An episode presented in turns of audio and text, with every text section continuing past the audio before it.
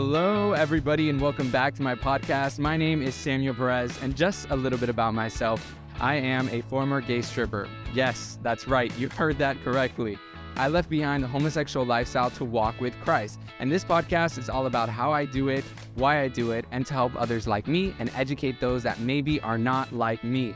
I want to talk, but I really want to talk about what a real life with Jesus looks like in 2022. Nothing is off limits, and I want to be as transparent as I possibly can be. Now, before we get started, I want to let everybody know that this podcast is completely free to listen, and we do accept donations. And we have some awesome rewards and gifts for those who want to become patrons of the podcast. If you're listening to this on Apple Podcasts or Pod, Podbean, click on the description and you'll find the link to becoming a patron of the podcast, which means you'll be making a regular monthly commitment. And that comes with all types of gifts and merch and all that stuff. We also have my website where you can find resources to give through PayPal, Venmo, or Cash App. Uh, and that's samuelabrahamperez.com. And on today's episode, we have the incredible Gregory Coles. He is the author of two books, one, one of which is called Single Gay Christian and the other No Longer Strangers. How are you doing today, Gregory? oh, I'm doing well. Call me Greg, by the way. No, Gregory sounds very papal to me, and nothing against the popes. I'm just not one of them. Uh, but I'm doing great. A pleasure, a pleasure to be chatting with you today, Samuel. I think actually you're like the first Greg that I've ever met. Are you serious? Oh, what a delight to to inhabit that space in your heart and mind. Yeah, yeah, I definitely like. I think that's uh. There's no, I don't I don't think I've ever met any other Greg before. That's not like really uh, uh a very popular name, especially in Miami. Uh, I, where are you from?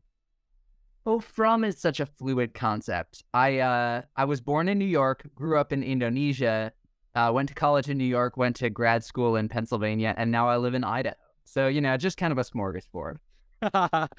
just just a little bit of everything, you know. Yeah, yeah. Nothing crazy. All right, so we do start off our pod, our podcast with uh, just a couple of really random questions and something I've been doing lately. So, what is your favorite pizza topping, Greg? oh, pesto. Pesto? I've never had that. You've never had pesto on pizza? Oh my gosh. It is it it will change your life. It is just gustatory delight. I've definitely had a spaghetti with pesto sauce, and that is really good. Ooh. So yeah, I believe also excellent. Okay, question number two: What aroma or smell makes you feel alive? This one's a tough one for sure. Makes me feel alive. Uh, I love the smell of things baking. Uh, we'll go with baking bread. baking baking bread. Is there a candle for that? you know there should be. Uh, my my understanding is that the smell of baking bread is made by the release of the alcohol from the fermentation process. Mm. So maybe there's some way that they could like encapsulate bits of like yeasted alcohol into a candle that could slowly release as it burns. But I have not yet encountered a candle with that scent. If you find one, I'll expect you to send it to me as like a thank you gift for being on the podcast. Baking bread, I absolutely have to have that. I mean, I feel like they make candles for everything nowadays. You know, we had Gwyneth Paltrow and she made a candle of something I don't even want to get into. All right. So, have you ever hurt someone on purpose? If so, why? Hurt some? I, I thought you said hurt someone on purpose, and I was like, I hear people on purpose all the time. Uh, have I hurt someone on purpose? Uh, you know, I remember this one time. I think I might have been middle schoolish age, um, and uh, my best friend's younger sister uh, had been sitting in a chair and had stood up. And for no particular reason, I was not like the sort of person who normally did this. I just thought it would be funny to like yank her chair back. Um, and then she like sat down and there was no chair. Uh, I don't think she was devastatingly hurt, but like as soon as I did it, I felt so terrible. And I was like, why did I do that? Um, uh, that's the only time that I remember having done something intentionally, I guess, though, again, I'm not exactly sure what was going through my brain. Um, that like physically hurt someone. Uh, I'm sure that I've emotionally hurt people in a variety, but if we started going into the time that emotionally hurt people, we would be here way too long. The intrusive thoughts uh, won that day. All right. So, what is your favorite thing about nature? One thing about nature that you really like? I love that it is large and out of control and makes me feel small. Wow. That's really good. You know, one thing I personally really like is we don't get seasons in Miami. And so whenever no, it's true. Like it's just green all the time. It, oh, I believe you. I mean, I grew up in Indonesia. We we got rainy season for six months and dry season for six months. So I'm yeah yeah. Um, s- but I love like uh, like autumn. I think that's what they call it. Yeah, I, I don't even know what it's called because we don't have that here. And so I love like seeing the trees turn brown and, and orange and all that stuff. I, I- it's so beautiful to me. I never get to see that. Um, so how do you feel about guys wearing pink? This is the last question. I'm generally in favor. I think I think all the colors were created by God, and all the colors have the capacity to reflect something good and beautiful and true in the world. So, if bringing pink floats your boat, bring it on. That's actually my favorite color is pink. Is it really? Oh, deli- well, I'm glad I didn't come out strong against it because Yeah, can you imagine? I way to start this conversation. That's why I have like for those of you guys who are not seeing this on YouTube, I have like pink behind me, I have pink like reflected on me, and I love wearing pink. It's one of the like my my favorite colors. So um, I'm glad the position that you took was favorable. Um, so tell me, okay, Greg, you wrote these two books, but I want to get to know a little bit about you and how you came to Christ. So let's start off kind of maybe with your childhood or you know how you grew up and and then ultimately like how did you meet Jesus? Like what was your experience like that? yeah, for sure. Uh, so I'll start. Interrupt me at will, by all means. Okay, Uh, for sure. Uh, yeah. So, uh, so I was uh, born in upstate New York, uh, like very upstate New York, like so upstate that you're basically in Canada, like just south of the border. Um, my dad was a pastor at the time, Mm. but then when I was relatively young, uh, my family decided, you know, we should we should move to Indonesia. We feel like God is calling us to Indonesia. So uh, we moved to Indonesia when I was three years old. My dad taught English, and um, and so that that was my life growing up. I uh, lived in Bandung, Indonesia, which is on the island of Java. It is the third, second, third largest, uh, third most populous city in Indonesia. Um, and yeah, I lived there for 15 years, from age three to age 18. Um, so uh, uh, some things that that meant for my faith life. One was, I mean, I, I grew up in a family, not just where we talked about God, but a family where I was very aware that everything, including the fact, like the fact of the nation I lived in, was informed by like this was a thing that we sensed God was calling us to do. So I grew up with this sense that like, yeah, like God tells you to do things and now ought to shape and inform the entirety of the way you live your life. And so that was Mm. that was kind of a, a given for me, I think, from a pretty young age. Um, another thing that I think I knew from a pretty young age was that there was a kind of fragility in the world. Indonesia was a pretty politically tumultuous place while I was growing up. We had our first, and by we, I mean Indonesia, uh, had our first uh, fully democratic election in 1999. So I was nine years old at that point. Um, and before that, we were kind of on the tail end of our second.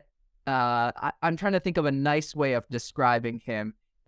A, a somewhat totalitarian leader who sought to be totalitarian in a gentle way, but he wasn't terribly well loved. Anyway, he was in charge. Uh, his name was Suharto. Uh, he was in charge when I was young, and then there was a lot of political upheaval. Um, there were tons of riots. Uh, in some cities, there were, you know, people Mm. dying by the hundreds or thousands. Um, Were you guys okay? Was your family okay during that time? Yeah, I mean, there were there were seasons of of my growing up years uh, when I would keep a shelf packed in my closet, um, and it was the if we need to leave the country with 24 hours notice shelf. Uh, Wow. so I would just have like, yep, here's all the stuff I'll shove into a backpack if I have five minutes to pack. Um, yeah, I mean, we were we were fine, we were safe, but also uh, there were you know riots going on in, in the streets in our city. I remember one time I, my two older brothers went out to play basketball, and they got home like three hours later than they were supposed to, and they were like, "Sorry, we got stuck in a riot, and people were throwing rocks, so we had to hide behind a car." But like everybody was really nice on both sides. Like the police were nice to us, and the rioters were nice to us, so that's great. Uh, but it was just that that was sort of the that was the that was the environment. Um, uh, and then a little later, after uh, September 11th in 2001, um, then, well, less after September 11th itself, more after the United States invaded Afghanistan. Um, Mm. Then there was some anti-American sentiment, uh, and so that also, you know, there were Mhm. rumors going around about people who might try to drive all the Americans out of Indonesia. And so, so that again, you know, it it uh, it created in me a sense that I wasn't quite sure how life was going to play out. Uh, Yeah. So the general notion that my life would just sort of be comfortable and stable I'm not sure I had that as a base expectation when I was a kid. Um, and that's kind of needed as a kid, right? like some sort of level of uh, comfort and stability. I think I think what I decided was I need some kind of sense of comfort and stability from somewhere, and I'm certainly not putting my comfort and stability in the political scene that surrounds me. Um, nor do I necessarily feel convinced that this house or this country that I'm living in will be mine forever. Um, but I need something stable, and and so uh, that I think drove me from a pretty young age to feel like I think I need to figure out who God is, who this Jesus guy is. I need to make sure that my eternal destiny is set so that I'll be, you know, so that I can have some kind of stability to cling to. Um, and so there was probably uh, in in the early years of my encounter with Jesus, there was probably kind of a, a fire insurance mentality, if you've heard that expression. The people who were like, I'm interested in Jesus basically just to make sure I don't go to hell. And I was like, yeah, that sounds good to me. I don't want to go to hell. Let's let's make sure we've got things sorted out with Jesus. Uh, yeah, that's definitely me as well. Growing up in church. Sorry. Yeah, and and uh, I mean, I I continue to be grateful for uh, the ways that that drew me to the person of Jesus. Um, I'd like to think that my understanding of who Jesus is and why it matters to follow him has sort of evolved and matured over the years, um, so that that's not the totality of my understanding of my faith now. But um, that was part of what got me going is the sense that, yeah, the, the world is kind of out of control, but this Jesus guy is offering me something that, that's really good, something that's really stable. Um, and that feels like an exchange worth making. So, so that was the, that was the early, the early sort of grounding process for me. Um, and I could, yeah, I mean, I could point to a particular moment when I was seven years old and saying to my dad, like, okay, I want to pray right now and make sure, you know, we could talk about that moment, but really it was sort of it was sort of years of the ongoing experience of being like, let me figure out what it looks like to to to live into this thing. Um, of course, this this all gets for me somewhat more complicated when I hit puberty, uh, because in puberty, then I discover uh, that I am not attracted to the opposite sex, that I'm attracted to the same sex, and I didn't really have a category for that experience uh, because I had the to the degree I had heard anything about sexuality prior to that, the thing I'd heard was, you know, like maybe once in a while in youth group, they'd get they'd like split the boys and the girls up and they'd be like, look, boys, we know what you're going through. You want to look at pictures of naked women, but don't do it, you know? And and and so I was like, I am remarkably good at not looking at pictures of naked women. Like I I was feeling so good about myself. I was like, I think I might be the holiest 12 year old in the world. Um, uh, so uh, yeah, it, it, took me a little while to realize, like, oh, I do actually have an experience of sexuality. It's just not this one that I've been trained for and braced for.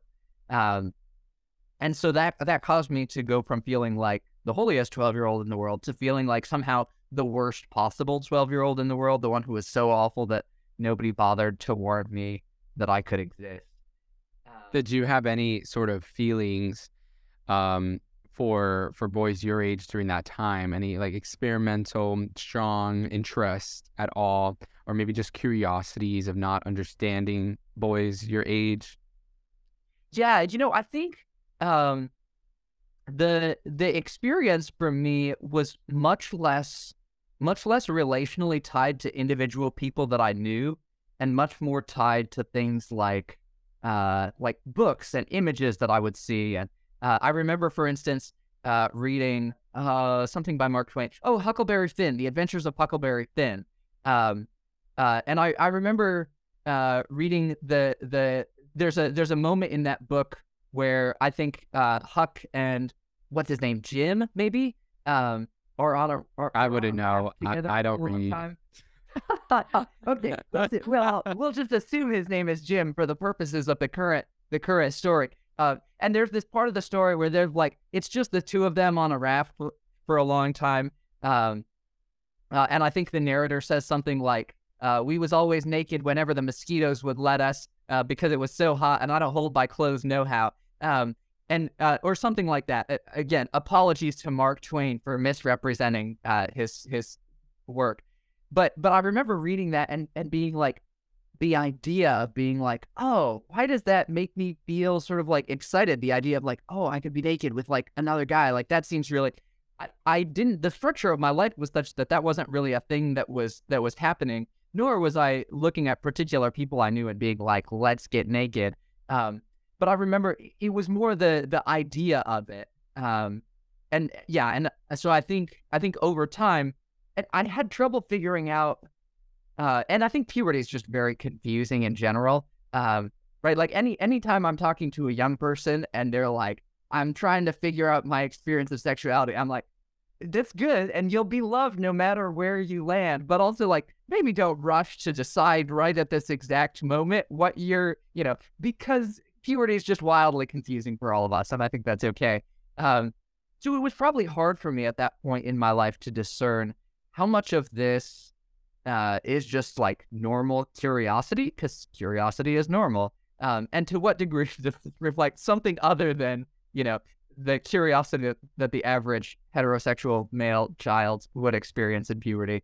Uh, so yeah, uh, over time, I it, it became clearer that we had moved beyond normal curiosity among heterosexual boys into something else altogether.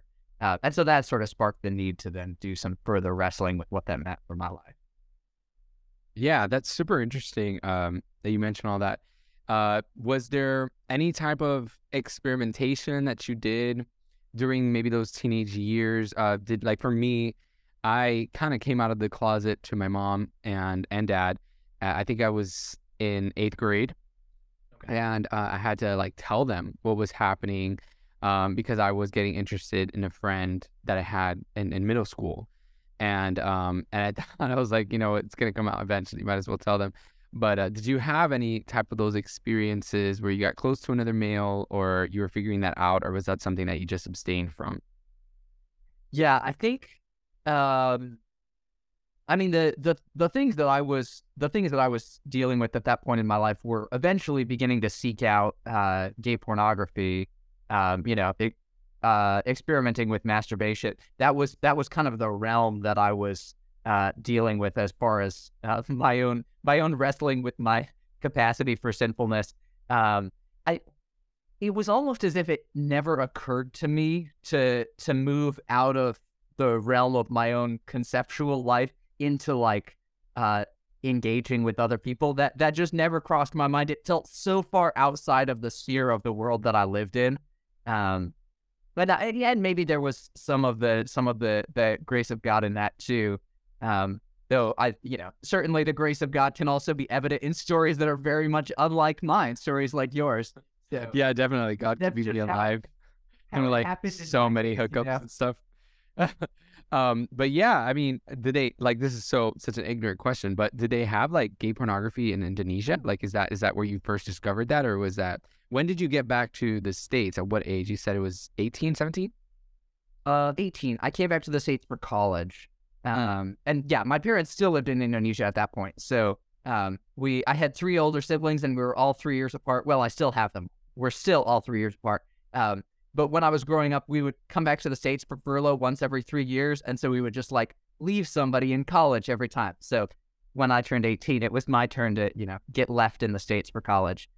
Um, so when I was in Indonesia, I know my my encounter with pornography was through the internet. Um, uh, I think it was uh, the. I mean, the internet was relatively young in those days, right? Like Al Gore had just invented the internet, um, and uh, uh, and I, yeah, I remember it was it was before the days of like the reign of Google. Um, so I think there was this obscure search engine called Metacrawler, um, and I remember being like, I don't think anybody else on this family computer uses Metacrawler. So, like, if I go to Metacrawler, I'm not sure I knew how to erase search histories, but I was like very paranoid all the same. Um, so I'd like go to Metacrawler, and then and and that was where I think I uh, that was where I encountered pornography uh, for the first time. I think. Wow, that's hilarious.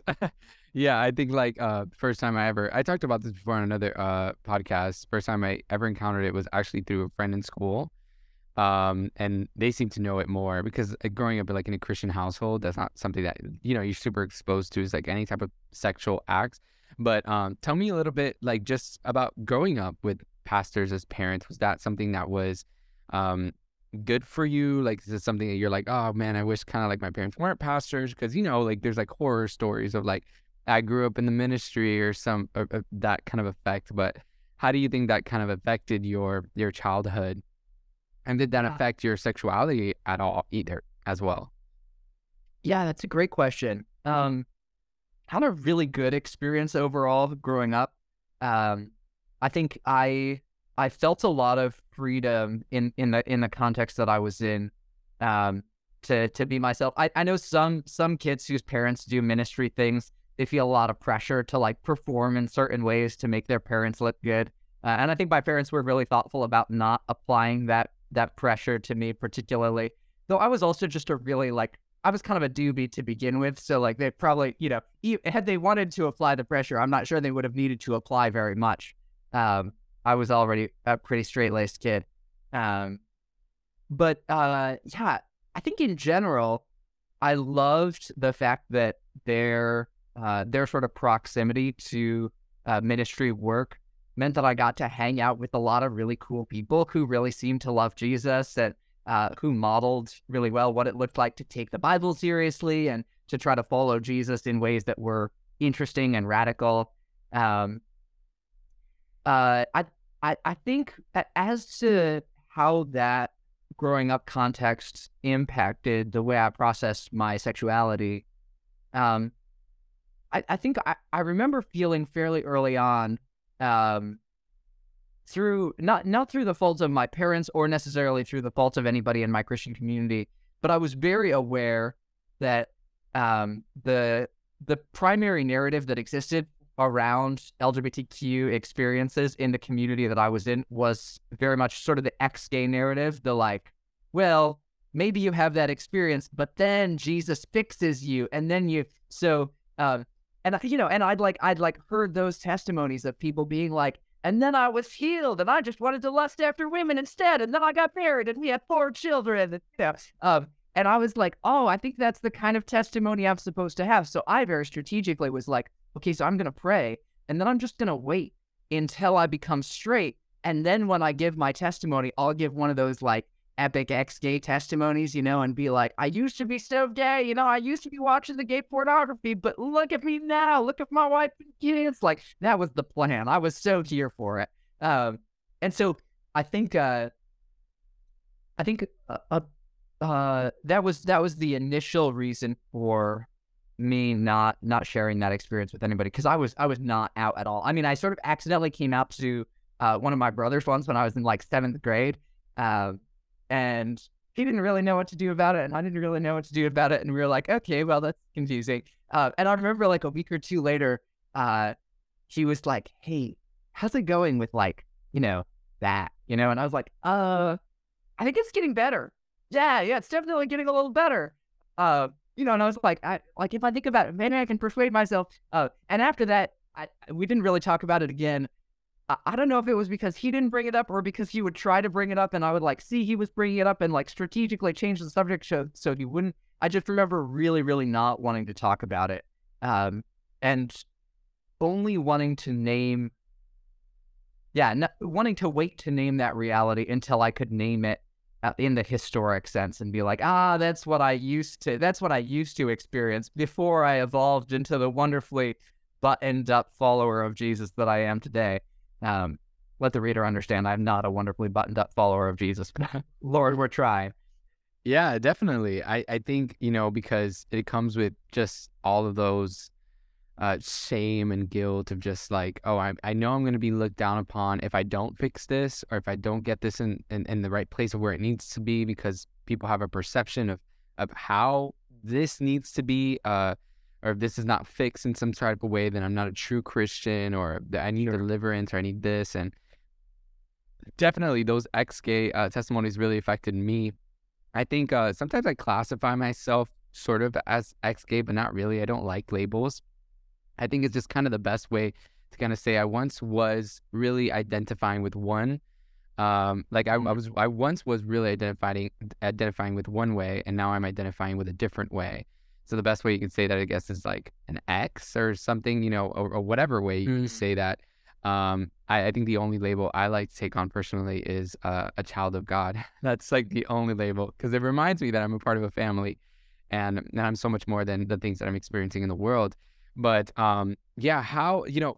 I heard in another one of your podcasts, you were talking kind of just like this argument of uh, nature versus nurture, and just how someone comes into the the feelings of of attraction, like why that that kind of takes place. Um, I've I've heard a couple of different people talk about uh, and how you were just kind of like it doesn't really matter to me. I, you you said it was like a, a, a mixture of both. Um, but for you personally, um, is there any like eh, do you feel like you have any insight as to like uh, why maybe those attractions have come to your life? or those in, uh, that strong interest? Was it a lack of anything? personally, for me, um, which is you know, a st- I'm glad I've been able to do kind of just a little bit of, of, of like research of myself and Yeah. um and analyze uh, like when was the beginning of this and and what was it that I was in lack of or you know and some people have so different stories that's why I say it's for me uh some people have been abused some people are, it's it's a lack of, of fatherhood some people it's just like you know something in nature and something in their DNA you know um but for me it was you know definitely uh, a lack of male figures in my life and and for my dad just not being around super um, not being able to connect with him very much and so always wanting just like that male affirmation uh, would you say it's the same for you, or have you been able to do any of that kind of thoughts behind um, any of that origin? And uh, and I bring that up just because only do you think it's helpful uh, to kind of think about those types of things and to deliver that unto God? Yeah, yeah. Let me let me offer a couple of thoughts. Um, uh, so in terms of sort of the the, the nature nurture conversation, um, there's certainly uh, there there's kind of interesting scientific studies on on both sides that seem to suggest okay, we can't totally just be like it's all nature. You just come out of the womb and you know, and we also can't say like it's just nurture. There's no um. So the the two easy examples on either side um, one is identical twin studies. So you can have identical twins who have identical genetic makeup, um, who look pretty much the same, you know. So in many ways, uh, you know, so the sort of the cards they're dealt biologically speaking are pretty much the same. Um, but uh, we know that they don't always grow up to have the same experience of sexuality, which then you know raises question. Okay, so what is it that's sort of not not uh, recognized by uh, the similarity of uh, twins. But then on the other side, there's really fascinating studies that demonstrate that the more biological sons a mother gives birth to, the more likely the subsequent sons are to be gay.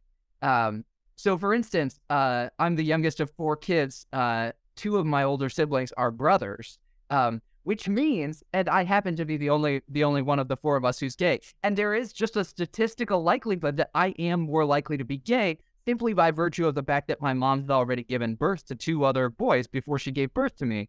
Um, uh, and yeah, so sometimes when I'm in a really spicy mood, I like to joke to my brothers that it's their fault that I'm gay. The more fundamental question that you're asking, I think, is, um, yeah, does it does it matter, and and can we know, and should we know, and uh, yeah, how how much fruitfulness is there in us asking questions about what what seems to exist at the root of our experience?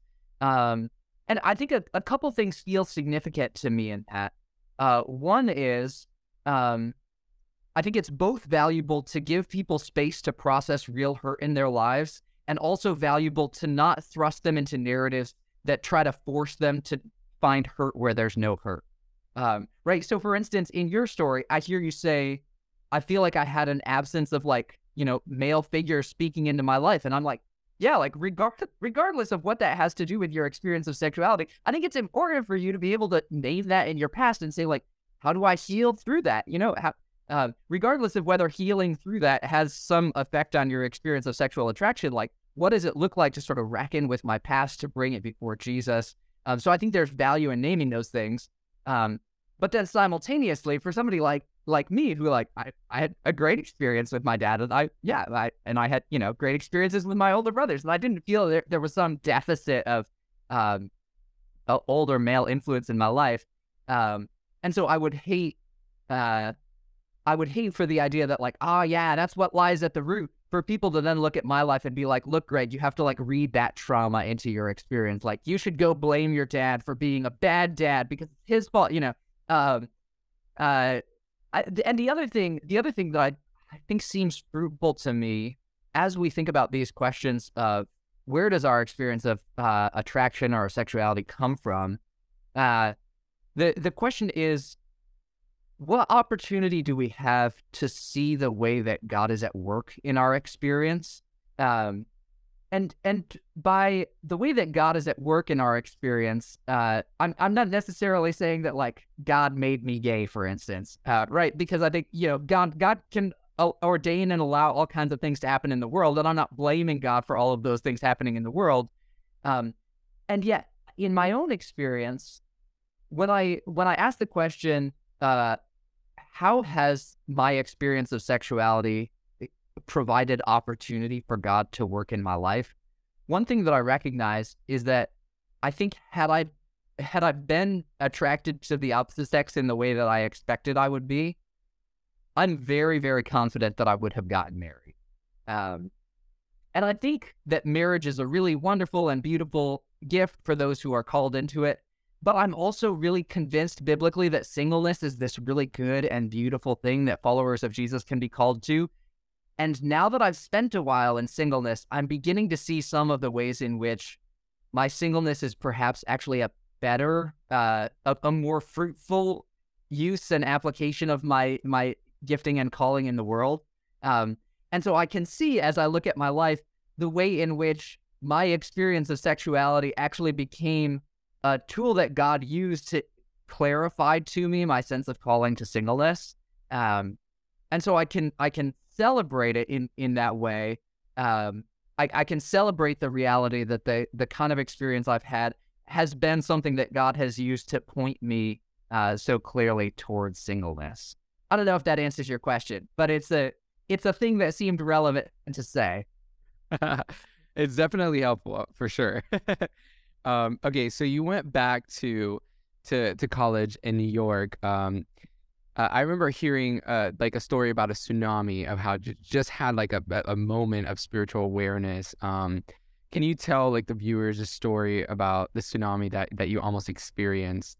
Um, and was that kind of like the the point in your life where there was an explosion or a really a want to follow God 100% or was that always there before that point in your life like kind of finish up the rest of your testimony I guess I would say I'm really interested yeah so so the the tsunami story is as follows uh in I believe it was 2006 um I had I had a best friend named Zach who uh, I'd grown up with. And then when we were at eighth grade, Zach moved back.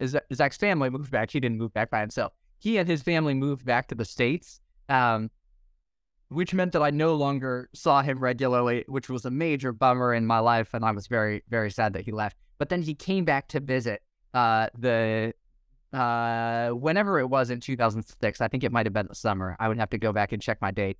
Um, but while he was there visiting, um, we made plans to go to a coastal town called Pangandaran, which was um, a beach town that we had gone to a lot growing up and, you know, a place where, you know, we'd hung out a bunch and our families and other families that we loved hanging out. It was just like a place that we loved to be. And so while Zach was visiting, we made this plan and we were like, we're going to go to Pangandaran and like Zach's dad was going to take us there. And then um, shortly before we left to go to the, uh, to go to that town, um, Zach got sick with some kind of uh, mysterious disease. I don't remember if he ever got tested. It may have been dengue fever or possibly chikungunya, both of which are perhaps diseases that you have never heard of, but they are diseases that we were familiar with in Indonesia. Uh, so whatever he had, uh, dengue, chikungunya, who knows?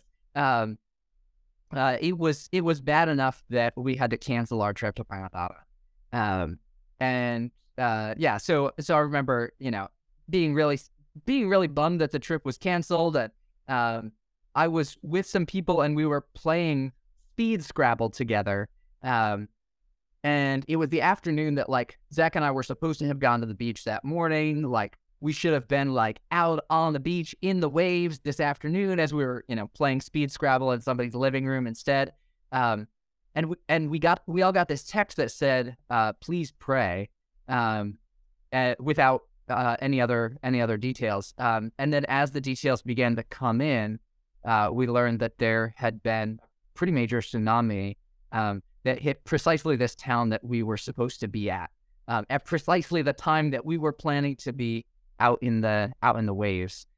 And somewhere between, I forget the precise death count, but it was somewhere between six and seven hundred people um, died in that tsunami, uh, and and a lot of them uh, were people who, for various reasons, were out in the water or right on the coast because they were the ones who had the hardest time getting away. And so I realized uh, that the likelihood that had we made it to the beach, the likelihood that we would have been part of that death toll was actually decently high.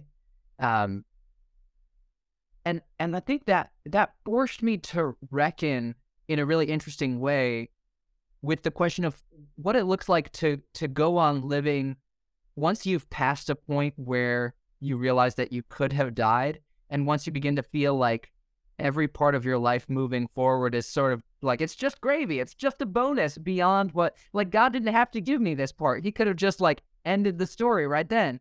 Um, uh, and it, it reminded me of a, a book that I had grown up loving, uh, where there are these the the two lead characters get like miraculously saved from death, um, and then they live forever. But because they've been saved from death, what they do is they just wander around from place to place helping people.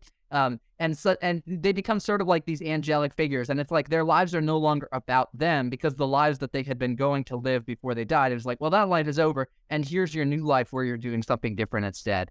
Um, and I remember having a conversation with with God where I think in in sort of a similar way, he said, "Well, now you're the life you would have done is over.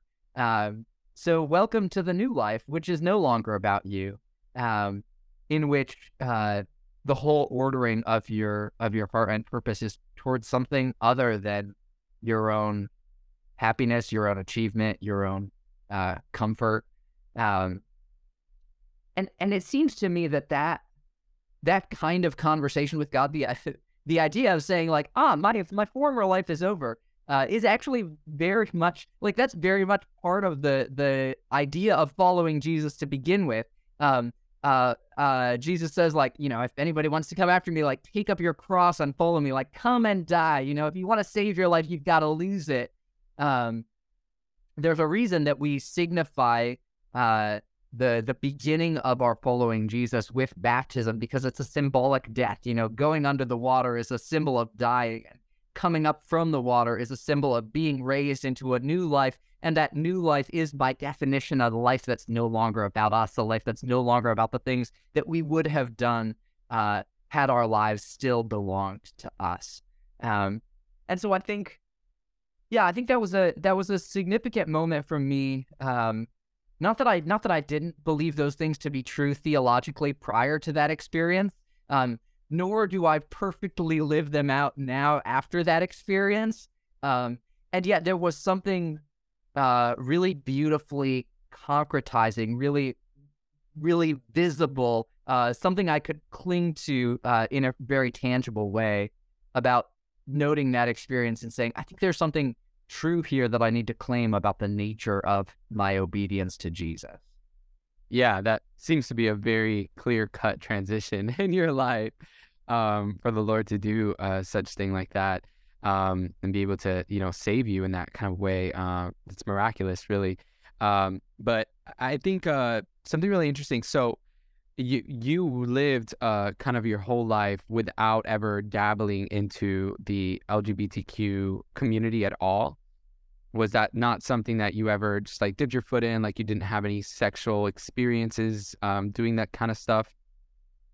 Yeah yeah i mean uh, as far as lgbtq community like i've got loads loads of friends uh, and you know depending on how you want to define your terms i i would describe myself with the word gay and so in that sense if by lgbtq community you mean all the people who would describe themselves as gay like i'm part of the community um, I also, and just a just as a side note, um, I recognize that some people find terms like gay lifestyle helpful uh, to to describe like a particular expression of sexuality. Um, for me, it's not a term that I found helpful. I guess because I do describe myself with the word gay, and I'm like, I have a lifestyle. It's just not the lifestyle you might be expecting. If you say gay lifestyle, like my gay lifestyle, I just bake a lot of granola, you know? Uh, so anyway, uh, but again, yeah, I think, I think the though the one I'm uh, trying to describe. So when I say gay lifestyle, I, I mean someone who's fully devoted to that, uh, not someone who is uh, um, not trying to engage in their uh, sexual, uh, well, same sex attraction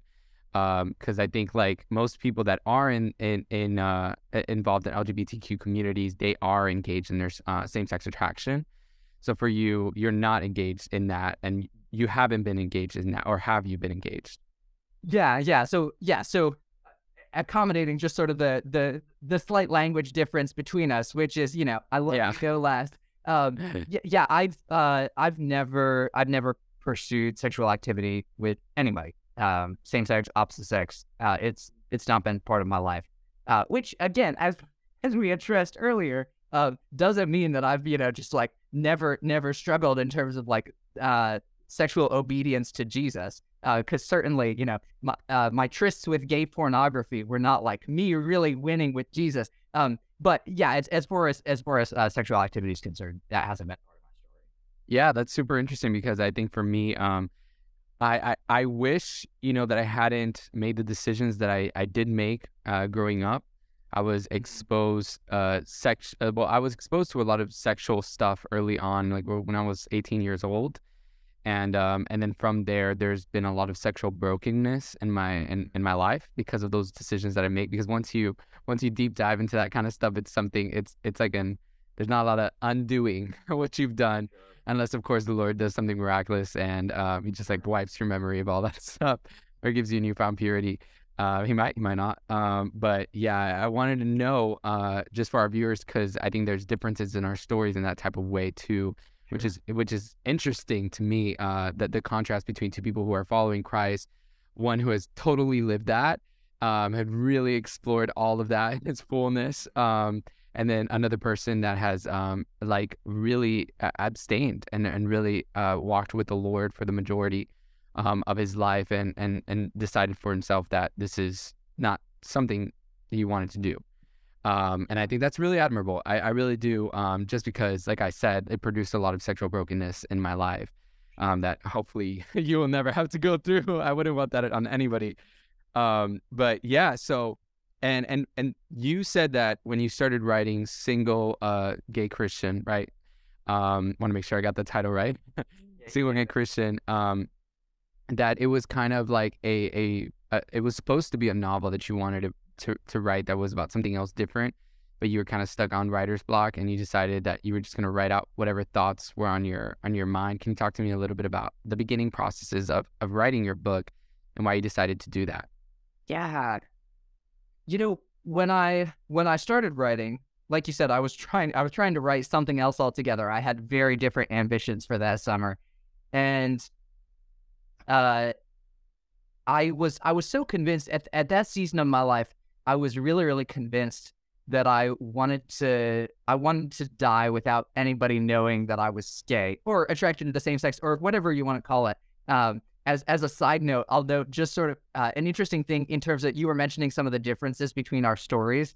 Um, I've noticed that often um, people who have uh, had a part of their story where they've been more sexually active with the same sex, um, and then come to convictions around following Jesus that they that they want to be celibate or go in a different direction.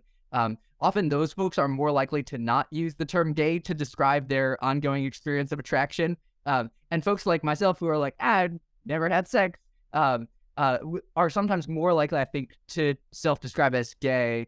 Um, uh, maybe, maybe as a way of signifying that we're finally beginning to talk about something that until very recently we've just been super ashamed to talk about. Um, and so it, yeah, it's definitely. interesting how like how the how the choice of language and a shift away or, uh, or a shift to language can sort of signify different things in different people's stories. I think is really interesting. Yeah, because you know, so, so a person who's like really lived the fullness of that out, um, and wants to distance them, themselves away from that and, and create because people know you as like that becomes your whole identity at one point, and so it's like, oh, you know, you're gay, you're gay, you're gay, you're gay, gay. So then when you come to follow Jesus, it's like, oh, are you not gay anymore? And there's there's no way to like kind of like differentiate. Okay, this was old Sam that used to practice and all those types of things. I'm no longer interested in a boyfriend. I'm no longer interested in a, ma- uh, a marriage with a man. I'm no longer dating a man. There's no other way to like like how how do I distance myself from that identity? And the best way is to be like, yeah, you know what? In your terms of definition, how you were labeling me before, like, yeah, I'm not, I'm not gay anymore because gay to you means that you're actively practicing in a sexual relationship with a man. Um, and and so I think yeah, that's the best way. But I had like you know maybe you're familiar Pieter uh, Valk on on my Sure, yeah. on my podcast as well, and he likes to identify himself as uh, as a gay Christian as well. Um, to me, I think I think language is just a form of communication. So I mean, that's what what it is, and uh, and we all communicate differently on how are are saying those types of things. But in the end, we're all kind of saying the same thing. I think I also grew up Pentecostal, and so uh, I hold to like the belief of like um, our words have significant power, significant meaning. Oh, sure. And so if I'm like labeling myself as whatever it is, whether it's label, uh, whether it's gay or whether it's, um, I don't know, whatever particular thing floats your boat, um, that I will become that thing and it will continue to follow me around. And and so for me, I think that's why the only label I would want to take on is what the Bible labels me as, which is a, a child of God. And you know, some people come into agreement with that, some people don't. Some people are like, I don't, I don't really hold to that belief that you know my, the words that I say are, are all that powerful or creating any type of reality in my life. Um, and and and some people do. So I just like I like the differences in both. I'm not like I'm like, oh, you're heretic. How dare you say that you're a gay Christian? Uh, you know, whatever. like it's like you know, some people have different convictions over different things, and and that's entirely up to them. And so I'm not a big stickler when it comes to that, but there definitely are people and I, I had to have a whole podcast with Pieter on it. so, um, but yeah, uh, we were saying um, the previous question. Oh yeah, yeah, yeah, yeah. So so back to back to the story. So so anyway, um, I was yeah. My plan was that I was gonna I was gonna die and nobody was gonna know that I was gay, which obviously at this point in my life has worked out very well for me. Um, but um, I I was so I was so convinced that that needed to be the way that my life played out. Uh, that if people knew about my experience of sexuality, that couldn't possibly be good or okay. Um, that that that could only be a bad thing. Um, and so when I uh, when I wound up wrestling with this bad writer's block, and uh, my agent was like, maybe you should just try to like write things down in a blank Word document and just you know write whatever comes out of you, and nobody ever has to read it. I was like, that's great advice. I'll do that. Uh, and so that's what I did. And so I started writing down all of these things that I'd been processing about my experience of sexuality, but had been too scared to say out loud. And I I wrote and wrote and wrote, and then eventually I looked at it and I was like, oh no, I think I wrote a book. Um, so then I had this book, and I was like, I don't want anybody to know that I'm gay, so I don't know what I'm supposed to do with this. Uh, and and now launched a, a season of wrestling through what I what I should do with it if if I should do anything at all. Um, yeah, the the question of whether whether the, the best thing you can do if if your if your experience of the world if your history doesn't include um, sort of a biographical season when you when you have been engaged in same sex sexual activity, um, uh, is there is there any need to or value in acknowledging that that uh, that experience of attraction is still part of your life um, was I think something that I really wrestled with.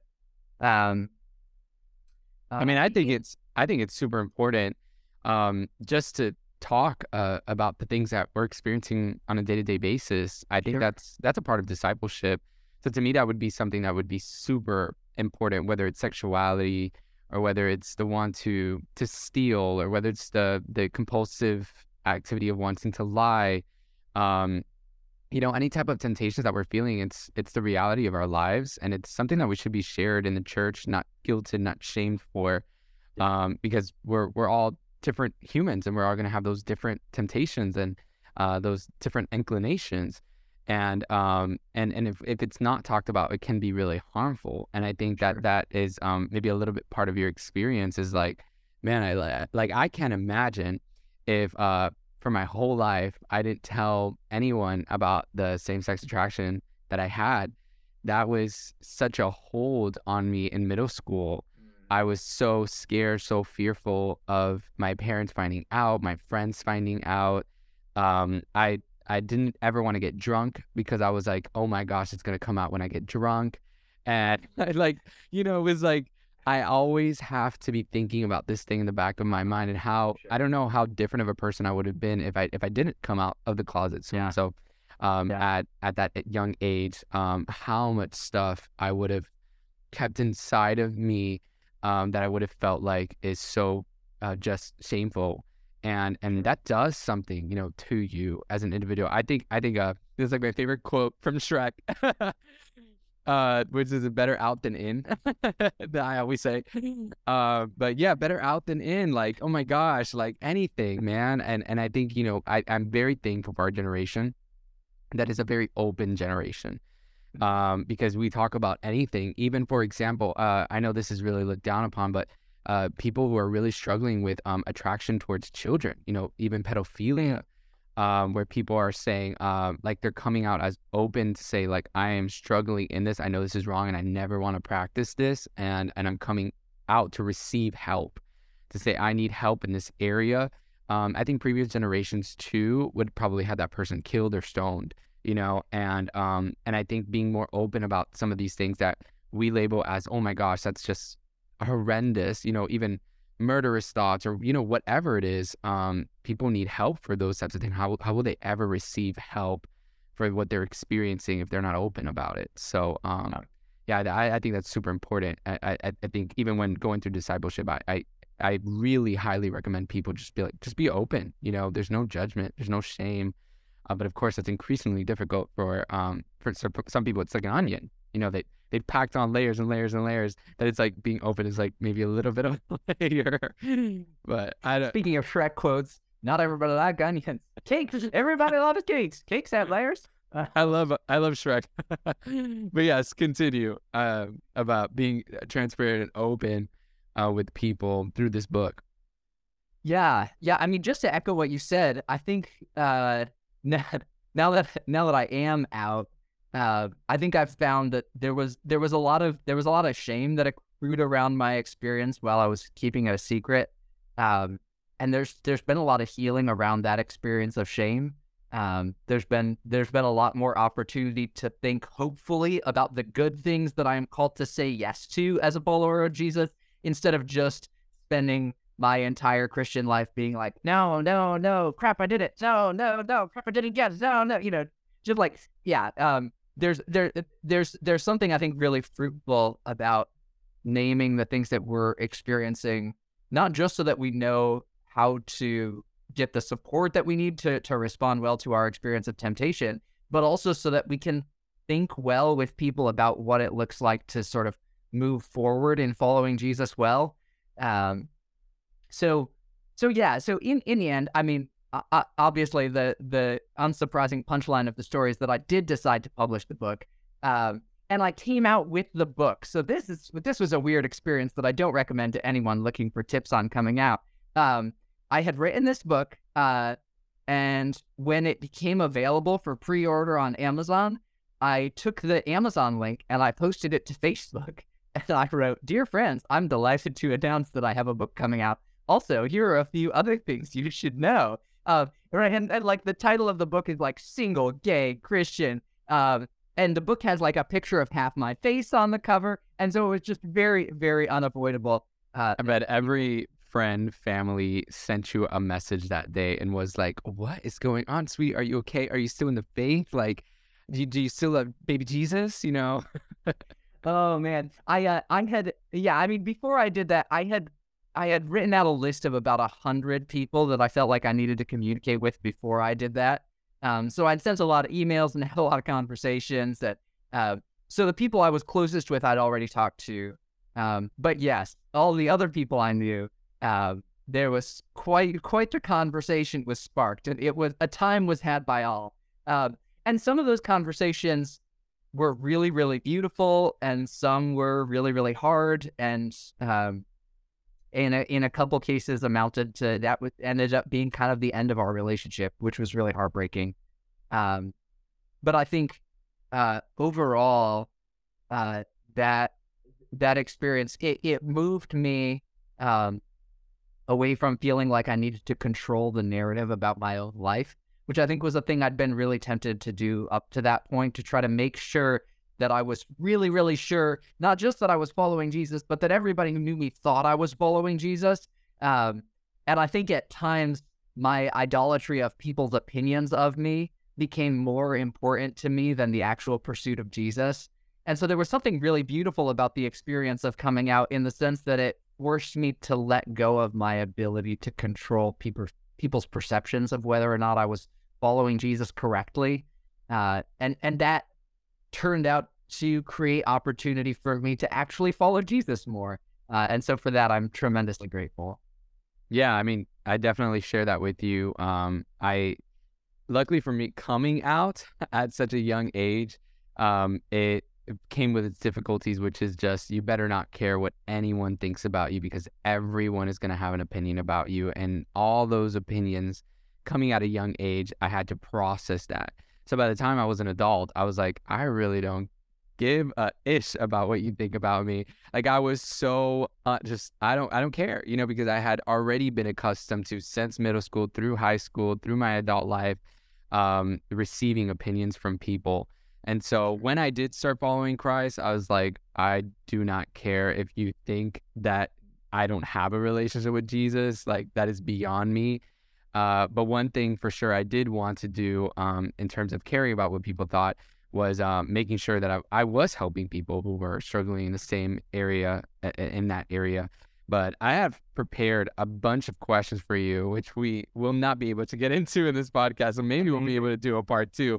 But just before, um, before you actually go, and before we end out uh, the podcast, um, what one of the main questions I did want to ask you was, since you do identify as like, let's say, single gay Christian, um, what what do you think about believers who also identify as uh, as gay but are unrepentant of sexual sin? Let's say, for example, they are pursuing a, a male to male relationship or a female to female relationship. Um, how what's your approach to that? Do you fellowship with them? Do you not fellowship with them? Do you treat them differently? Like, what what do you do in those types of situations? Yeah, it's a great question. Um, I think the the first thing I I would well I, there were there are a couple questions I would want to ask up front.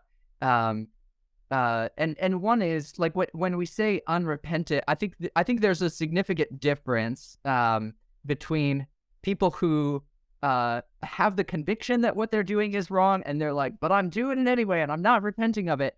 Uh, and people who uh, who have have reached a conviction that they, they don't think what they're doing is wrong um, and, and maybe, I mean, maybe another example that also involves uh, sexual sin, um, but is, uh, you know, is not this topic and maybe can give some perspective is convictions around uh, remarriage after divorce. Um, so I'm somebody who's remarkably conservative on questions. Well, by Protestant standard, I would fit in really well with the Catholics. Um, but on the on like when I read scripture and I see what scripture seems to say about remarriage, I'm like, I think that's uh, almost never the, the best option. In fact, yeah, I'm, I'm somebody who's like, I think unless the former spouse has passed, I don't think that's the best for you as a follower of Jesus. Um, and I am in the minority among Protestants in that conviction, um, which means that I need to wrestle with what do I do when I meet these these lovely people who are deeply seeking to follow Jesus, um, and who yet have said, uh, yeah, I, I don't see what you see in the Bible, and so I don't feel the need to repent of the thing that I'm doing because I don't see this as being a thing that needs repentance. Um, and so when I wrestle with how to engage in that relationship, um, the the thing that I want to say is, um, is there possibility? Is there room for both you and me to say, I want to be so obedient to Jesus. I want to be so willing to follow Jesus wherever he leads, no matter how costly it is, that I'm open to the possibility that I could be wrong. Um, that I'm open to the possibility that Jesus might want to do even more things in my life, inconvenience me even more, call me to things that don't even feel possible or cognizable at this point. Um, uh, if if somebody if somebody says like, yeah, that's the posture I have toward Jesus, then I'm like, good. Let let's let's keep talking about our mutual desire to follow Jesus, and we can keep wrestling together with the ways that both of us might be wrong. Um, but if somebody says, you know, I'm not really interested in a Jesus who actually has a say over that part of my life, um, then that to me is the bigger issue. I'm less concerned about their convictions about sexual ethics per se, and more concerned about the fact that if they have a Jesus who doesn't have permission to tell them to do certain things, then maybe that's not the real Jesus. Um, and so, yeah, so so I I think um, what yeah, when I have the privilege of being in community with all kinds of people who disagree with me about all kinds of things, um, uh, the I I hope that I hope that all of us can have a posture of humility toward one another, um, and I hope that we can all also eagerly invite one another to consider like there may yet be more that that Jesus is inviting you into. Um, but I think the best way that I can make that invitation is from a place of relationship. Uh, so um, yeah, I, I I tend to be in relationship with all kinds of people. Um, people who are following Jesus and people who are not following Jesus, and people who maybe think they're following Jesus, and I have questions about whether they're following him effectively or not. And people who think that I'm not really following Jesus correctly, even though it's painful for me to hang out with them because they always want to be like, Coles, you're doing it wrong. Jesus actually doesn't like you. You know, like all of the, I want to be in relationship with all of those people, even the relationships that are, that are painful and challenging. That's actually an incredible answer. And um, I want to give you a round of applause for that. uh, you can tell you're a very smart guy. Um, but I'm very, I'm, I'm super like black and white. I just like give my opinion and people get hurt, and I'm like, okay. but uh, thank God for more people like you who are are very sensitive and um can communicate more better than I can, and some other people can. Uh, but yeah, I agree with you. I think that that was a beautiful uh, way of saying uh, of that, and I and I and I I love to kind of point out those double standards as well. In my ministry, I do that. When people ask me questions like, "Should I go to a gay marriage?" I would say, "Well, have you been to a heterosexual marriage that doesn't have Jesus in the center?" You know, and I'll just point out those those double standards. Uh, because I think we should, you know, um, because how can we address one and not address the other? we should address all of them and then see if we can come to a point of, of purity in, in what Jesus thinks about those topics or things. But um, thank you so much, Greg, for just coming on. I want to be able to point people to your two books. So you have um, Single Gay Christian, and then you have No Longer Strangers. What is No Longer Strangers about? Can you give a brief summarization of that? Yeah, uh, the subtitle of No Longer Strangers is Finding Belonging in a World of Alienation. Uh, and and that's basically what it's about is how we find belonging as followers of Jesus, and specifically how we wrestle with the reality that we really never quite belong in the world as followers of Jesus. That there's always a kind of homelessness, right? There's a, there's a guy who's talking to Jesus in one of the Gospels, and he's like, "Hey, like I want to follow you, Jesus," and and Jesus gives him this very heartening recruitment speech. He's like, well, foxes have, uh, you know, dens and like birds of the air have nests, but like the son of man has no place to lay his head. Basically, it's this invitation like, if you want to follow me, cool, like get ready to be permanently homeless. Um, and so I think there is there is a kind of uh, challenge in the invitation to follow Jesus that says like you may always feel out of place, you may always feel like you don't belong, and yet at the same time, you may also find this incredible belonging that's so much better than anything that you could have dreamed that actually, if you're following Jesus, the kind of belonging he wants to invite you in is a kind of belonging that's way better and way more flourishing and way more joyful than the kind of thing you would have dreamed up for yourself. Um, so, No Longer Strangers is me wrestling through some of those ideas and telling some stories from my own life and growing up in Indonesia and thinking, yeah. Um, so that's that. That's the book. It's fun. I like it. That's that sounds great. Um, I think uh, I think that would be a huge help to so many people, especially those who, who do do do struggle with same sex attraction, um, and are facing that in their uh, Christian walk. So um, once again, thank you so much, Greg. How can people find you? You you have a website, right? Yeah, yeah. Uh, GregColes.com or GregoryColes.com. They'll both take you to the same place. you got both. I I used to have just GregColes.com, and then my agent was like, "You got to hop on that GregoryColes.com too." Um, and here we are. and here we are. But yeah, uh, or you can find me on social media, though I'm not terribly active on social media. Or you can, yeah, just read my books. And if I had a touch, go to my website and send me a contact form, and that just sends me an email. Yeah, I had a, a difficulty trying to find you on social media because when I found your book, I actually, guys, I, I found his book at a library, and I was just visiting, and um, and I saw it on the shelf, and I was like, "What is this? Single gay Christian?" I was like, "Oh, let me read this," and I was like, "Oh man, I gotta." Find this guy. I went on social media trying to find your profile. It was very difficult. And then um, and then I was able to find it somehow. So I'm glad we connected. But uh, guys, yeah, go ahead and check out his website, uh, gregorycoles.com and and purchase uh, some of his books. You know, something that I I think is super important as Christians nowadays is that uh, actually the other day I was on Amazon and I was looking up books that are kind of uh I, I, I don't know how to say this. Maybe you know how to say this, but a pro biblical traditional marriage, I guess, or mm, lifestyle. Or I don't. How would you say something like that? Uh, books that hold a historic Christian sexual ethic. Yes, perfect. and and I couldn't I couldn't find any. Like it was all actually like uh like pro gay. Like live the life that you want to live. Um, do whatever sexually you want to do. Um, that were Christian books, and I was like, oh man, this is kind of strange because five years ago that wasn't the case. Uh, but now it's everywhere on Amazon. I can't find any resources, and so I think to have someone like you uh, speaking uh, uh over this topic in such a graceful way is is super helpful, and um, and I hope you get to write more books on this so you can fill up that Amazon list with some of your book. Um, but yeah, guys, go and purchase. And thank you everybody for listening to the podcast. Don't forget that we have an online Discord as well. And so if you're wanting to find community or just resources uh, to walking this Christian walk um, online with somebody else, um, we have that online Discord, and that's all in my link tree and my resources and uh, check us out for our next episode, which will probably come in a week or every other week. So I'm decided. Uh, and I'll see you guys next time. Bye.